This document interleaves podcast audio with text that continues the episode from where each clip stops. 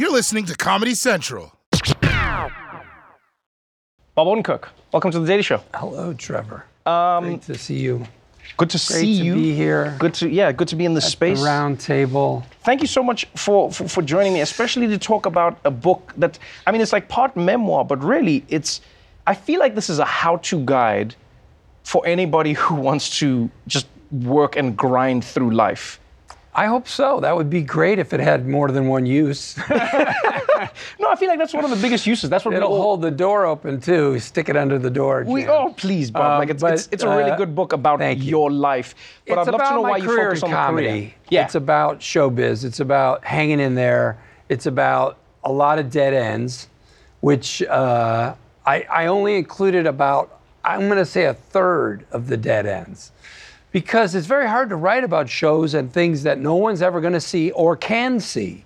I, I I wrote the book for a number of reasons. One, you know, pop culture moves so fast these days. Yeah. And a lot of the things I did are smaller, cultish things. I'm still very proud of them. Mr. Show, I was part of Get a Life, um, helping with Tenacious D and Tim and Eric. And, and, but these things are all going to get covered over by lots more gloppy comedy and stuff. all of these feel like the stepping stones that got you to the world that we see you in now, the, like Yeah. the person that we see today. I, I like I fell in love with you, obviously, like, like many people from Breaking Bad. You Yeah. know, that's where I went. Like, who, this guy is. Yeah, that's where I've I never loved a lawyer known. who's Yeah. sleazy, who's you know what I mean. We, Yeah. I feel like you changed how we even see lawyers, in Lawyers, for some reason, love this guy.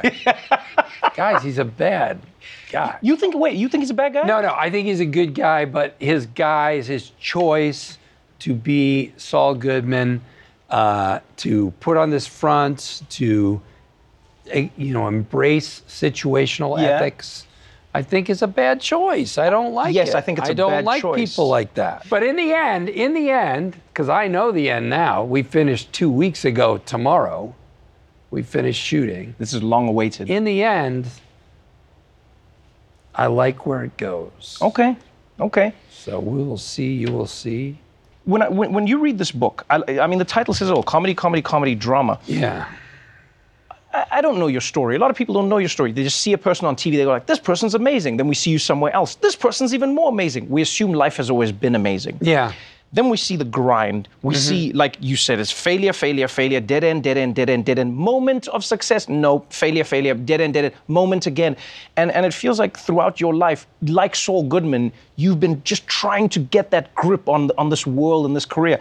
Are you happy with where your life has gotten to? Is this like oh, a Oh, much celebration so. of that now? Very much so. Yeah. I and by the way, I mean, look, I've had unbelievable success in the last few years with um, Better Call Saul and this film, action film, Nobody, played really well around the world, and uh, of course that informs it, but I'm very happy with where I'm at. But I also am happy with all the variety of things that I did and have gotten to do. And I think that that's a great quality to show business is, is the different avenues you can go down over time because this business loves people reinventing themselves. It, it, it does feed on the injured, you know. If you're trailing blood, you will get eaten and spit out. But if you can just r- regenerate yourself quickly and go, I'm back, the business is like, oh great, he's back. and and that's pretty neat. I was really touched by you sharing parts of your story and how you know you grew up as one of seven siblings, Yeah. right? You know, Yeah, and, yeah. and, and your dad was uh, was struggling with Yes. his alcoholism. Uh, yeah, yeah, yeah, yeah. Walked out on the family, etc. It feels like that really changed a lot of how you wanted to be a dad. Like in the book, there's, there's, there's a really beautiful part where you go, I don't want to do Better Call Saul because I want to be a better dad. I want to be at home. And then it's your kids who say, no, you got to go do the show. Did your manager call the kids? How did this happen?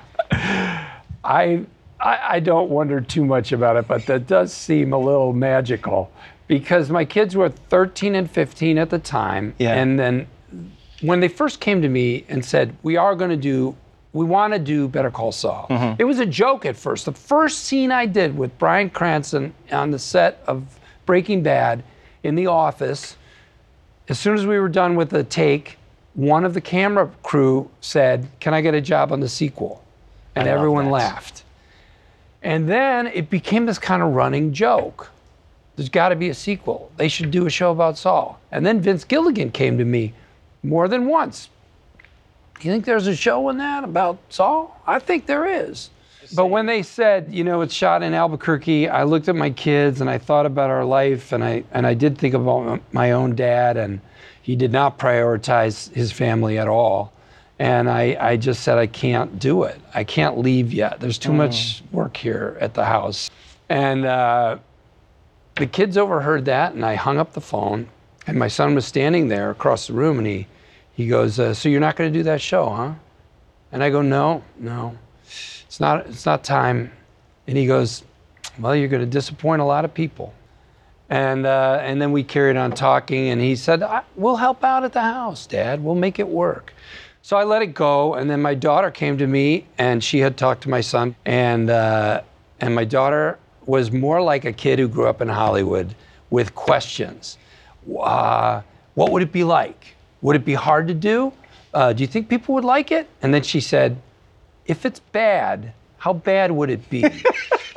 Real manager type. This is yes, a it sounds 13 like it. year old. Yes. And I go, it wouldn't be bad. It would be an interesting experiment. That's the worst it would be. And she goes, well, you should do it. I love that. I love that. Before I let you go, how's your heart? By the way, I'm you, great. You had a heart Uh, attack, right? I did. I did. Uh, You didn't just have a heart because that's not in- July that's- 25th. that's not in you the know, book. I finished the book Yeah. long before I had the heart attack. Um, uh, I did. I had a, a heart attack, and I was very lucky to have it on the set. And there were some pros around who immediately gave me CPR. And everybody listening, take a CPR class, brush up on it. Uh, they saved my life. You you don't remember any of this. I don't remember any of it. The next day after the surgery, I woke up, my family was there, and I was like, hey, uh, I was like, I gotta go back to work. And they were, I'm in a hospital gown.